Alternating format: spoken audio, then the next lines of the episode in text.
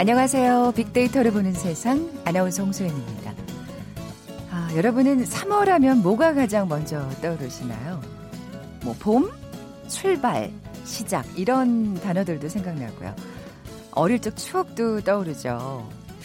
이거 얘기하면 연식 나올 것 같은데 손수건 가슴에 달고 처음으로 학교에 갔던 입학식 기억하시는지요? 참 그 이름표가 자랑스러웠는데 말이죠.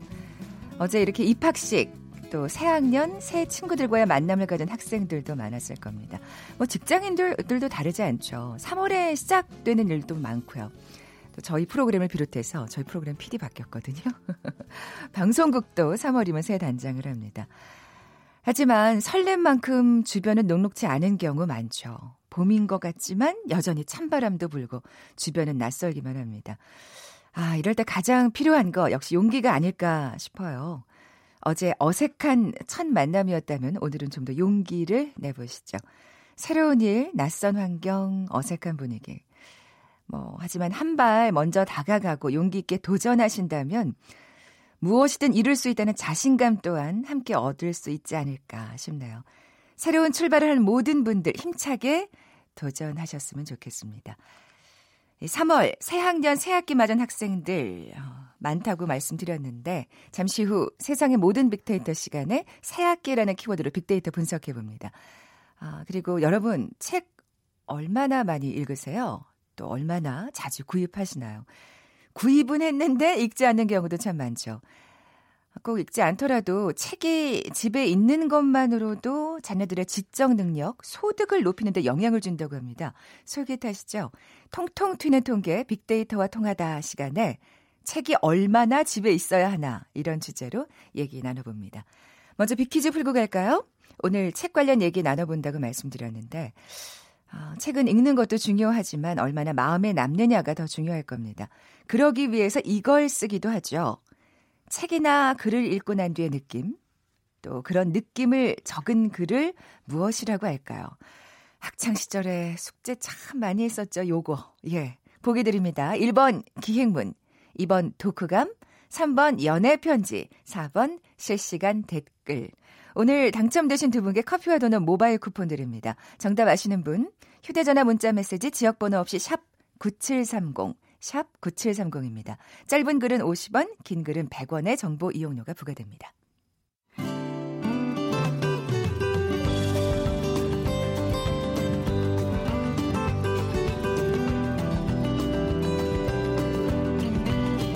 연관 검색어 속에 진실이 있다. KBS 1라디오 빅데이터로 보는 세상. 세상의 모든 빅데이터.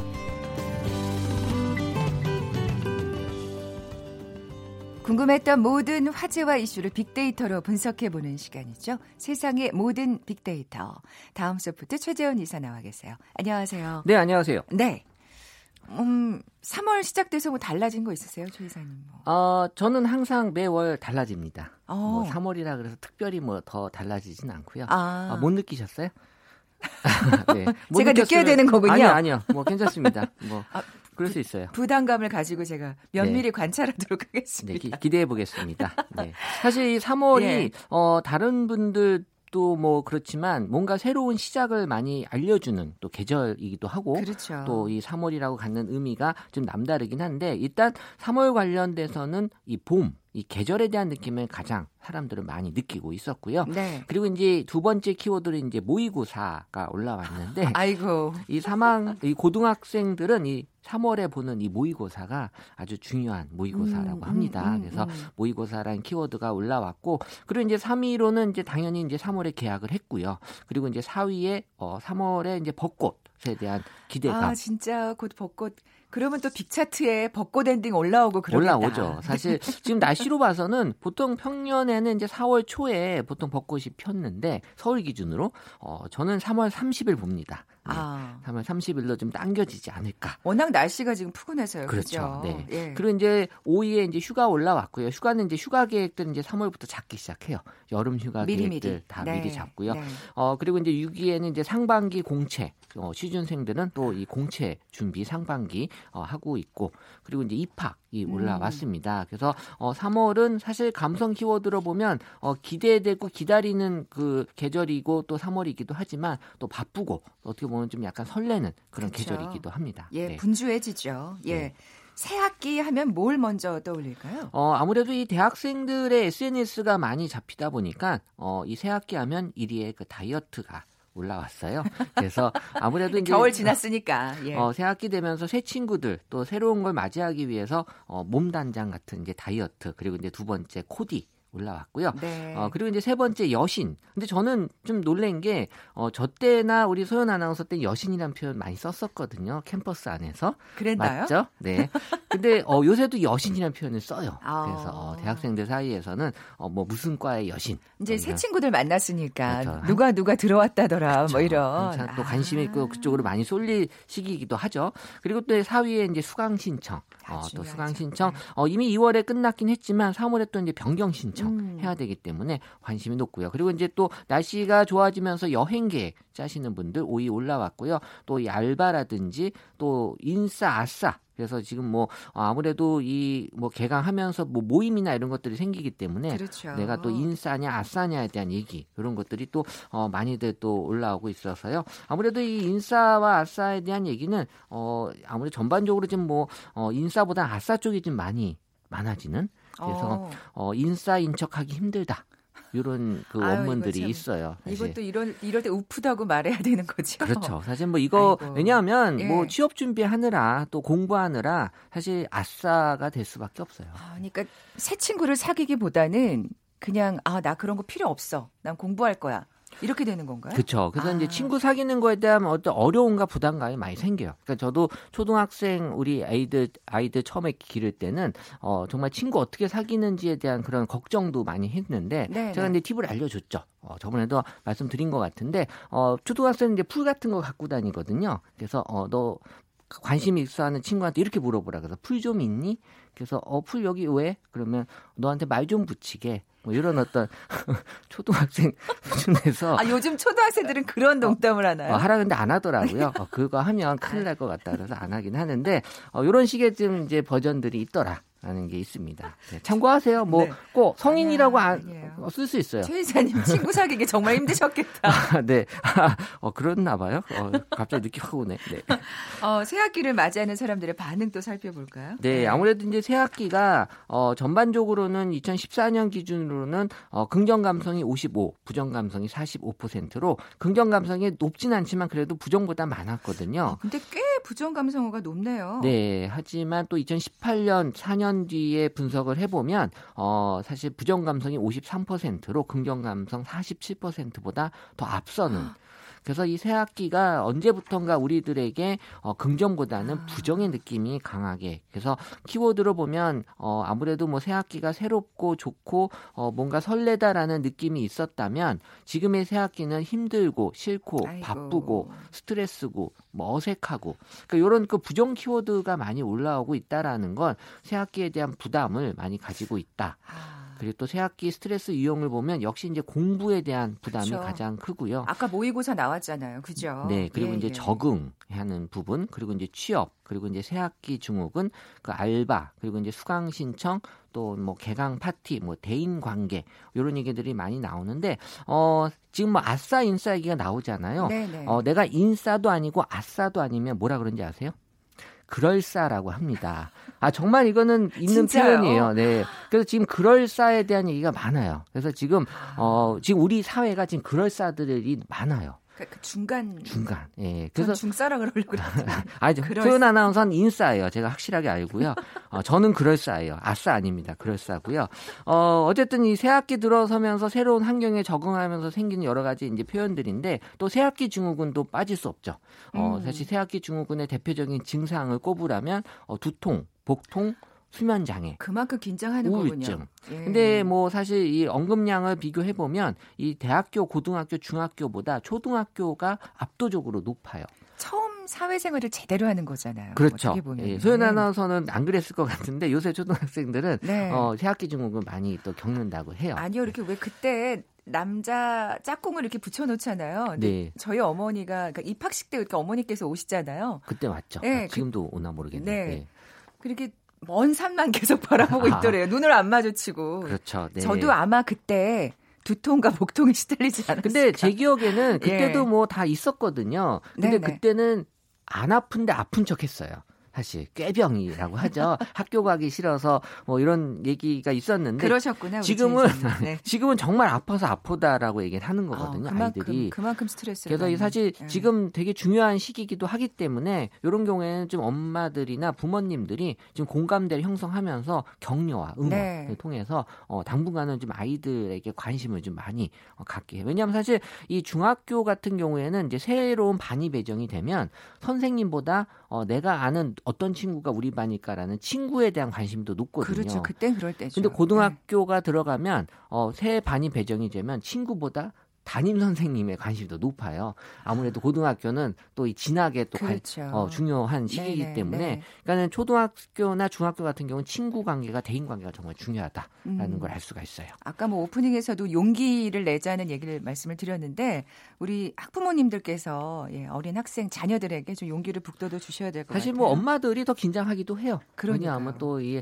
학교 보내면 또 엄마들끼리의 또 관계가 중요하거든요. 네네. 그래서 이런 것들이 사실 아이들만 있는 것 같지는 않아요. 네. 새학기 인기 아이템은 뭔가요? 사실 뭐 준비할 게 많잖아요. 그렇죠. 사실 2016년, 네. 18년 뭐 크게 달라지진 않았는데 새학기 관련돼서 올해 기준으로는 교복이 관련 키워드로 1위로 올라왔습니다. 새로 이제 교복을 입는 학생들도 있고 또 방학 동안에 교복을 안 입다가 또 교복을 꺼내 입어야 되는 그런 관점에서 교복이 인기 아이템으로 올라왔고요. 네. 그리고 이제 2위는 이제 가방이 올라왔어요. 근데 이제 가방 중에서도 올해는 크로스백이 유행이네요. 아. 그래서 사실 이 백팩이었는데 원래는 크로스백으로 참고하시길 바라겠습니다. 아, 그렇군요. 이게 사실 교복 입는 친구들은 뭔가 다른 걸로 이제 먼날 아이템을 찾잖아요. 그렇죠. 패션 또. 그럴 때 이제 가방이 되는 경우가 많아요. 네. 그래서 사실 뭐 아이돌들이 뭐 보통 이제 교복에 또 모델들 하잖아요. 네네. 사실 인기가 뜨기 전에 이 교복 모델을 통해서 인기를 얻는 경우가 많았어요. 그래서 소녀시대도 그랬고 지금 방탄소년단도 원래 교복 모델 출신이에요. 그래요. 네. 그래서 이게 인기를 얻기 위한 관문이다. 그래서 교복이 그만큼 중요한 역할을 하고 있다라는 걸 알 수 있고요. 그 외에도 이제 화장품류들이 네, 또 올라왔고 네, 네. 그리고 이제 뭐 신발이나 뭐 노트북 같은 경우가 지금 새학기 관련돼서 학생들 인기 있는 그 아이템으로 올라왔고요. 어쨌든 지금 중요한 거는 과거보다는 좀 대인관계에 대한 관심이 더 높아지고 있다. 그러니까 어려움이 커지고 있다. 그리고 또 새학기가 들면서 패션에 대한 관심은 여전히 높게 형성이 되고 있다라는 게 데이터상에서는 보여지고 있네요. 그만큼 애들이 좀 덜 예전보단 덜 사교적이고 덜 적극적이라고 해야 될까요? 그런 거 같지 않아요? 맞아요. 사실 나 자신을 꾸미는 거에 지금 집중할 수밖에 없는 게 아무래도 좀 단절되고 있다라는 그쵸. 느낌들이 좀 날 수 있다라는 거고요. 그렇기 때문에 더 스트레스를 또 받는 거고. 네, 그래서 이제 소통이 사실 중요한. 그러니까 누구보다도 소통에 대한 관심이 많은 세대이긴 하지만 그 소통의 대상이 어떤 오프라인보다는 온라인 쪽으로 많이 집중이 그렇죠, 돼 있다 그렇죠. 보니까 그런 것들이 현실 세계에서도 좀 다르게 나타나지 않나 싶은 거죠. 네, 너무 네. 좀 개인적으로 흐르는 것 같은데 그런 것도 좀 자녀들한테 좀 학부모님들께서 예, 부모님들께서 좀 관심을 가져주시면 좋을 것 같아요. 네, 예. 그런 시기죠. 네. 네, 가시기 전에 빅퀴즈 내주세요. 네, 이 통통 튀는 통계 빅데이터와 통하다 시간에 책 이야기를 나눠볼 텐데요. 책은 읽고 나서 이것을 많이 쓰죠. 학창 시절에는 숙제로 이것을 많이 썼는데요. 책이나 글을 읽고 난 뒤에 느낌 또는 그런 느낌을 적은 글을 무엇이라고 할까요? 1번 기행문, 2번 독후감. 3번 연애편지, 4번 실시간 댓글. 네, 이 4번 실시간 댓글은 참 우리한테 정말 중요한, 우리 프로에서 중요한. 중요하죠. 예. 많이 보내주셔야 돼요. 예, 청취자분들 네. 많이 보내주시기 바랍니다. 정답도 보내주세요. 빅데이터를 보는 세상 앞으로 문자 보내주시면 됩니다. 휴대전화 문자 메시지 지역번호 없이 샵 9730, 샵 9730입니다. 짧은 글은 50원, 긴 글은 100원의 정보 이용료가 부과됩니다. 지금까지 다음 소프트 최재훈 이사와 함께했습니다. 고맙습니다. 네, 감사합니다. 잠시 정보센터 헤드라인 뉴스 듣고 돌아올게요. 우리 측 북핵 수석대표인 이도훈 한반도 평화교섭 본부장이 스티븐 비건 미 국무부 대북 특별대표와 2차 북미 정상회담 결렬 이후 대응 방안 등을 논의하기 위해 오늘 오전 미국 워싱턴 DC로 출국했습니다. 여야가 오는 7일 국회 정상화에 합의한 가운데 오늘 여야 교섭단체 3당 원내수석 부대표가 임시국회 일정 등을 논의합니다. 도널드 트럼프 미국 대통령은 한미연합 군사훈련 관련 논의는 하노이에서 열린 2차 북미 정상회담에서 이뤄지지 않았다고 밝혔습니다. 미국이 정상 간 직접 담판을 짓는 톱다운 방식에서 전통적인 협상 방식으로 전환할 필요성이 있다고 미 언론이 지적했습니다. 강제징용 피해자들이 미쓰비시 중공업을 상대로 배상금을 받기 위한 강제집행 절차에 들어가겠다고 밝힌 것과 관련해 일본 정부가 적절히 대응하겠다는 입장을 밝혔습니다. 국토교통부가 저비용 항공사 LCC에 대한 신규 면허 발급 여부를 오늘 오후 결정 발표합니다. 지금까지 헤드라인 뉴스 정한나였습니다.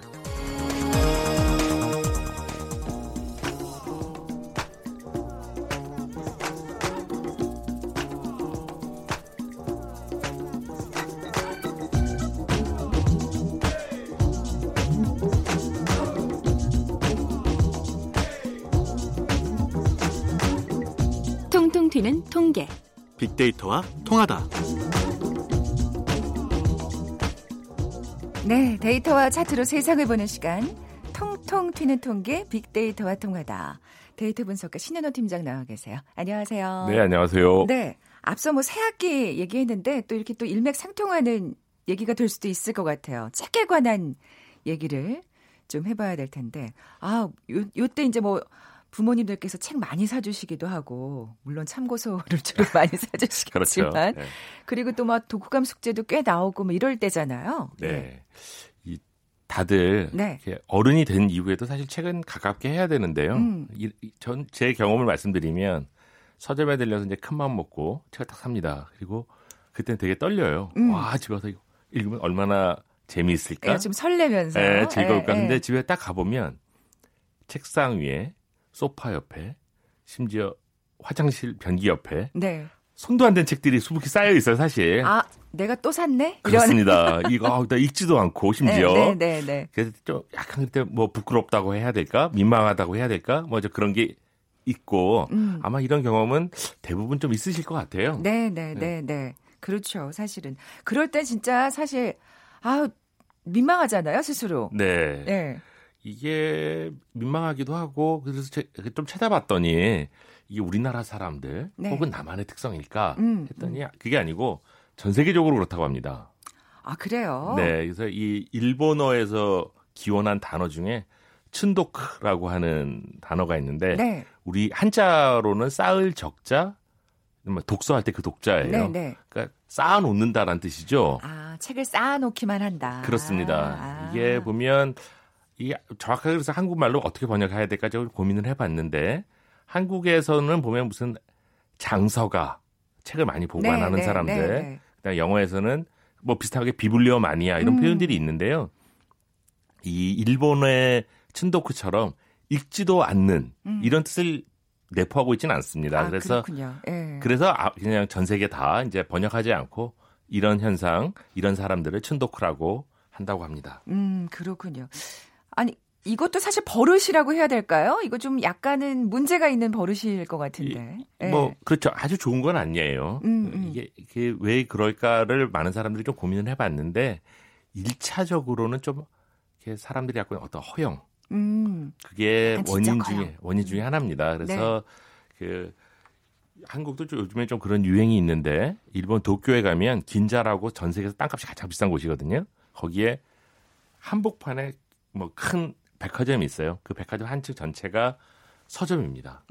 치타야라고 하는 서점인데, 이 서점 자체는 감성과 취향을 판매한다라고 표방하고 있고 엄청나게 고급스럽고 화려하고 예쁜 책들을 중심으로 판매를 하고 있는데 그 우리 한국으로는 약간 상상하기 어려운 곳이죠. 왜냐하면 그렇게 임대료가 비싼 곳에서 그렇게 큰 서점이 과연 유지될까라고 하는데, 치타야는 상당히 성공을 일본에서 했고 한국에서도 많은 분들이 치타야를 방문해서 어떻게 한국에 이런 식의 비즈니스 모델을 도입할까를 고민하고 있다고 해요. 그러니까요.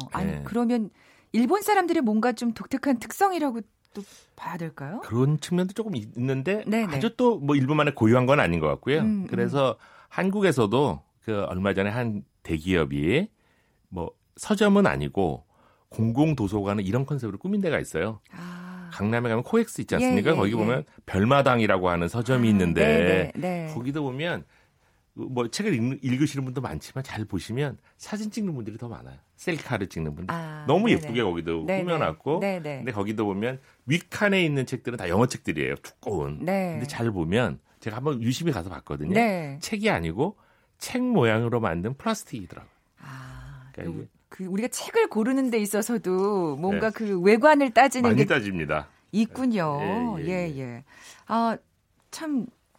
집에 책이 얼마나 많아야 되나 지금 사실 그런 키워드로 지금 말을 하고 있는데 이게 해답이 있는 건가요? 이게 네. 뭐 정답은 따로 있을 수는 없겠죠. 근데 조사를 해본 거에 의하면은요. 네. 또 이 뭐 열심히 하는 사람들이 있어요. 그래서 OECD라고 하는 게 약 30여 개 나라 선진국들을 대상으로 하고 있는 국제기구인데요.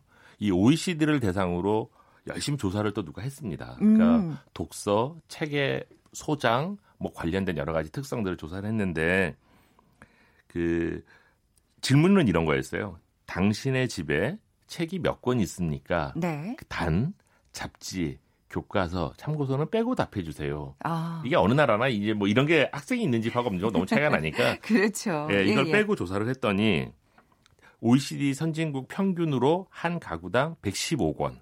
아, 꽤 있는데요? 그렇습니다. 예, 예. 예, 그리고 에스토니아, 노르웨이, 스웨덴, 체코 4개국만 200권이 넘었고요. 아. 주로 이제 유럽의 조금 북쪽 이쪽 국가들이었습니다. 그리고 한국은 조금 아쉽게도 91권인데요.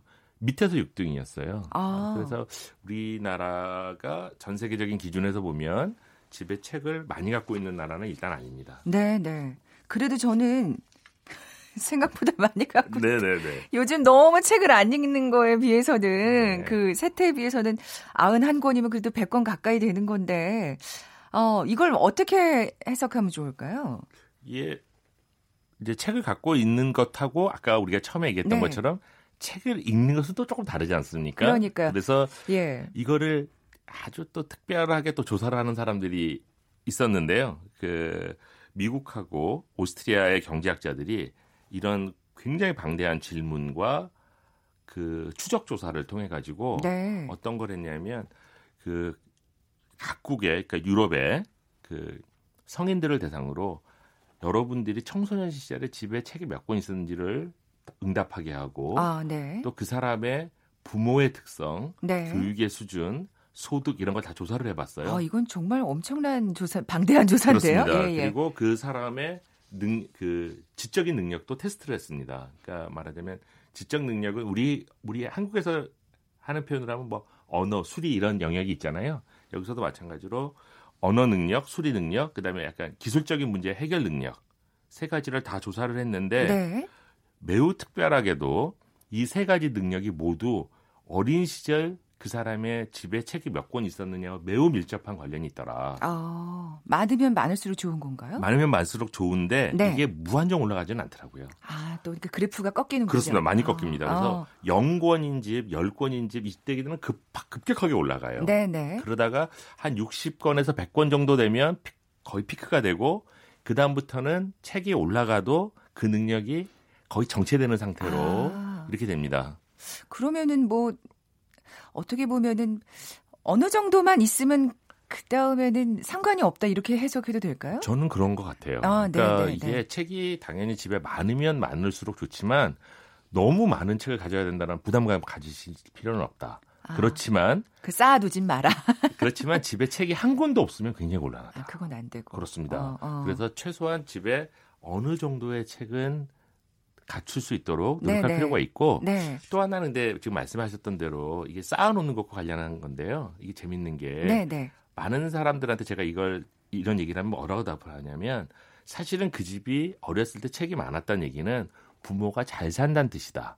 아, 그리고 그것도 부모가 교육 수준이 높다는 뜻이다. 네네. 아이들한테 그만큼 신경 써준 거니까. 그래서 그 아이가 소득이 높은 게 책 때문이 아니고 부모가 부자여서 아니면 부모가 교육 수준이 높아서 그런 거 아니냐라는 의심을 할 수가 있어요. 이건 너무 당연한 의심이에요. 네, 다른 상관관계가 있을 수 있다는 얘기군요. 그런데 이분들이 아까 말씀드린 게 미국하고 오스트리아 경제학자들이 상당히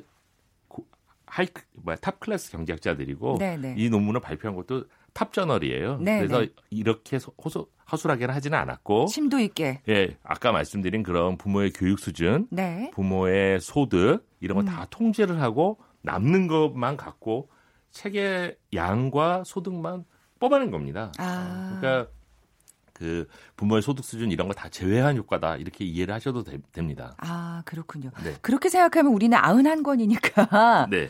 뭐 어느 정도는 사실은 걱정하지 않아도 될 수준이라고도 볼 수 있겠네요. 네. 그렇습니다. 평균적으로는 그런데 네네. 이것도 지금 제가 지금 정확한 숫자는 안 갖고 왔는데 네.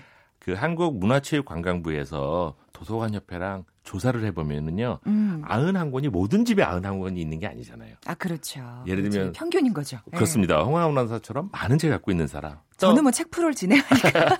또 어떤 사람처럼 한 권도 안 갖고 있는 사람이 있는데, 아, 그렇죠. 이 격차가 굉장히 커요. 아. 그래서 아까 말씀드린 뭐 집에 10권 미만인 집도 엄청나게 많습니다, 한국에는. 그래서 우리가 평균으로 91권이라는 것도 조금 더 높였으면 좋겠지만, 네네. 특히 낮은 쪽, 이쪽 부분은 어떻게 할 건가는 사회적인 관심도 기울여야 될 것 같습니다. 그쪽은 또 보완을 해야 되겠네요. 네. 예. 참 그러면 사실 공공도서관 같은 걸 이용하는 게 또 예, 또 다른 해결책이 될 수 있지 않을까. 왜냐하면 사실 말씀하신 대로 무한정 책을 막 사줄 수 없는 집도 사실 분명히 있거든요. 그렇습니다. 예, 예. 그 책이라고 하는 것 자체를 구입하는 데도 비용이 들고 또 책을 사면 또 어차피 소장을 한다고 공간을 차지하는데 네네. 우리 서울처럼 이렇게 땅값과 집값이 비싼 네, 곳에서 그렇게 네. 쉽지가 않습니다. 그렇죠. 그래서 뭐 자신만의 공부방에 있는 아이들이 또 얼마나 되겠어요. 그렇습니다. 예, 예. 그래서 어떻게든 공공도서관이라고 하는 게 중요한 대안이 돼야 되고요. 네. 근데 이것도 마찬가지인데 아까 우리가 격차라는 얘기를 그러니까 좀 가난한 혹은 조금 형편이 어려운 집 아이들을 위한 것이 측면이 틀림없이 있는데 네.